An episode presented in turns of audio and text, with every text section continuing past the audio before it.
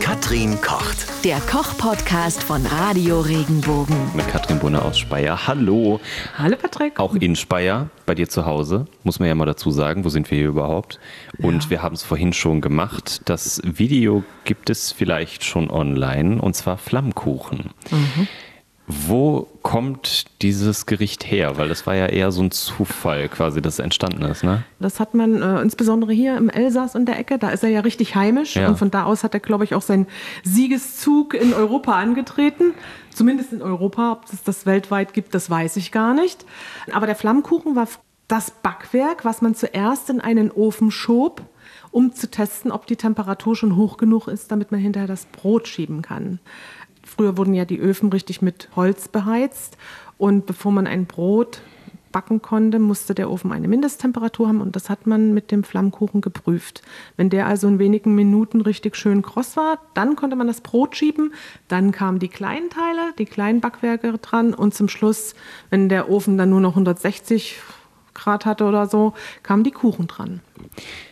Jetzt haben wir ja vorhin, oder wie es gut, du hast den Teig gemacht, ja? Den hast du Ja. auch super schnell gemacht, einfach mit Ja. Mehl, warmem Wasser, Salz und Olivenöl. Gutes ja, das Olivenöl. habe ich, im- das hab ich im Kopf. Also 220 Gramm Mehl, drei Esslöffel Olivenöl, 100 Milliliter warmes Wasser und ein Dreiviertel bis ein Teelöffel Salz. Also ein Dreiviertel reicht je nachdem. Ihr merkt schon, ihr könnt Katrin nachts wecken und sie wird Ja. euch sofort einen Flammkuchenteig zubereiten. Ja, vor allem den gibt man in die Küchenmaschine, lässt den rühren. Der, wird, der, ist, der liegt auch ganz äh, flaumig in der Hand. Der ist ganz weich. Und dann lege ich den einfach eine halbe Stunde beiseite. Dann kann sich das Gluten schön ausbilden, also das Netzwerk. Das Mehl kann ein bisschen aufquellen. Und dann kann man aus dieser Menge vier kleine Flammkuchen machen. Jetzt hast du schon gesagt, aufquellen lassen. Äh, Hefe geht ja auch so ein bisschen auf, ist jetzt in dem Rezept aber gar nicht drin, Mhm. macht man aber auch. Kann man auch. Also es gibt, wie bei vielen Dingen im Leben, nicht nur schwarz und weiß. Äh, man kann da auch einen Hefeteig machen. Man kann auch andere Teige drunter legen. Hauptsache ist, sind ganz dünn und werden dann ganz knusprig ausgebacken. Was ich mich halt nur so gefragt habe, jetzt hast du ja selber schon gesagt, so ein Flammkuchenteig ist ja extrem dünn, Yep. der wird ja ganz, so dass man eigentlich schon fast durchgucken kann. Ja. Der Flammkuchenteig vorhin, der sah ja so fast schon so aus wie dein Backpapier. Ja. so, ähm, aber bei Hefe geht es doch auf und also so kenne ich das jetzt nur von Hefe, dass es halt so, so groß wird oder nicht. Was ist jetzt der Unterschied so mit Hefe oder ohne? Die Hefe als solche. Aber du kannst natürlich auch einen Hefeteig hauchdünn ausrollen. Also ist eine Frage, Hm. Aber geht wie beim Backen dann nicht trotzdem geht auf? ein bisschen auf, aber wenn der hauchdünn ausgerollt ist, auch nicht viel, viel mehr. Was ist da geschmacklich da oder was überhaupt? Ja, schmeckt. dann? Also erstmal schmeckt das anders. Hefe, Okay. die Hefe schmeckt man. Und dann lässt er sich vielleicht auch ein bisschen, äh, würde ich aber auch nicht sagen, lässt sich auch nicht besser ausrollen. Äh, persönliche Vorliebe. Ach so, okay, also Ja. muss nicht sein, Also einfacher ohne. Ja. Vielleicht ist es heute auch so, dass man für industrielle Prozesse eher eine Hefe nimmt, weil man den Prozess besser steuern kann. Keine Mhm. Ahnung. Keine Ahnung. Und was schmiere ich dann drauf? Also wir haben es ja mit Schmand vorhin gemacht, ne? Äh, ja, man kann Schmand oder Sauerrahm nehmen. Ich sag mal, je fetter das ist, also über 20 Prozent wäre schon gut. Mhm. Dann schmeckt es einfach besser. Dann ist es nicht, nicht so wässrig. Und dann legt man drauf, was man möchte. Und da gibt es ja die Klassiker. Kennst du sicher? Äh, Zwiebeln, Speck. Ja, genau, klar, wie im Restaurant Der, der normal, Klassiker. Äh, viele Leute legen auch drauf äh, Lachs, Räucherlachs und was. Und dann gibt es Feta und Oliven. Manche machen Rucola und Schafskäse. Und es gibt auch süße, süße ähm, Flammkuchen mit Apfel und Zimt zum Beispiel. Ah, Schmeckt ja. auch nicht schlecht. Ich hatte uns jetzt halt mal was ganz anderes rausgesucht. Ich habe mir so ein bisschen überlegt, wie bei einer Pizza.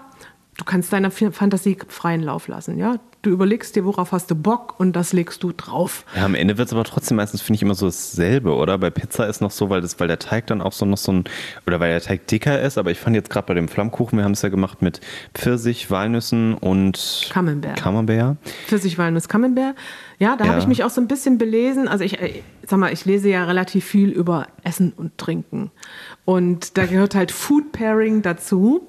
Und, Also äh, welche Sachen gut zusammenpassen. Welche so. Sachen gut Mhm. zusammen? Also zum Beispiel eine Banane passt gut zur Petersilie. Uh, Ja, das gibt so also viele Kombis, die jetzt nicht offensichtlich zusammenpassen, die aber äh, geschmacklich sich sehr gut ergänzen. Und dann hatte ich mal schon vor einer geraumen Weile in einem Buch gelesen, dass ähm, Camembert, Pfirsich und Walnuss gut passen. Da sage ich ja, warum nicht da mal einen Flammkuchen draus machen? Ja, und der zweite Flammkuchen, die zweite Idee, Chorizo, Pepperoni, Pepperoni, eine milde Pepperoni ähm, und Manchego. Das war so mein Favorite. Manchego nochmal? Manchego ist ein Schafskäse, ein spanischer Schafskäse. Und den einfach noch drüber geraspelt, gibt noch ein bisschen Würze.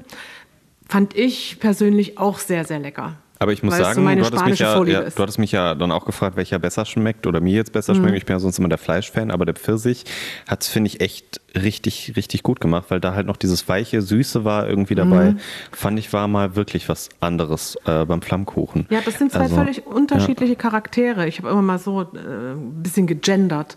Äh, Flammteig gendern, ja, ein, ein Male und ein Female gemacht. Ja, sorry, mir gefällt Female besser. Was soll ich machen? Ähm, Jetzt äh, zu, zuerst nochmal, wo ich das äh, zuerst mit einschmiere, den Teig. Äh, du hattest ja Schmand genommen, kann man aber auch Creme fraiche nehmen oder ist die, wo du gerade gesagt hattest, Hauptsache über 20 Prozent? Ja, man kann auch Creme fraiche nehmen, natürlich. Ja, man, kann, okay. man kann auch eine Mischung, also ich gucke dann, muss ich sagen, ich gucke dann auch immer, was gibt der Kühlschrank noch her. Äh, habe ich saure Sahne, habe ich Schmand drin. Ich kann das auch vermischen untereinander und dann einstreichen. Also da sollte man nicht so päpstlich sein. Aber es schmeckt einfach besser, wenn es ein bisschen fetter ist. Vielleicht mal eine super Idee für euch, einfach mal wieder Flammkuchen zu Hause machen. Also ich war selber überrascht, wie unglaublich schnell das auch geht, gerade auch mit dem Teig, weil bei einer Pizza muss man meistens immer noch warten, bis das Ding jetzt endlich Mhm. aufgegangen ist. Bei einer richtig guten Pizza ähm, muss ja sogar einen Tag ungefähr warten, bis der Teig dann richtig schön ist. Äh, das ist richtig. Hefe ist am besten, ein Hefeteig wird am besten, wenn man ihn über Nacht im Kühlschrank ruhen lässt. Ja.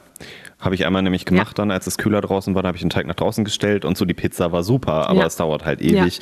Und so, man belegt ja auch nicht so viel auf den Flammkuchen, geht super schnell, ist super lecker. Ja. Also guckt euch gerne nochmal das Rezept an auf regenbogen.de und viel Spaß beim Nachmachen. Wenn dir der Podcast gefallen hat, bewerte ihn bitte auf iTunes und schreib vielleicht einen Kommentar. Das hilft uns sichtbarer zu sein und den Podcast bekannter zu machen. Dankeschön.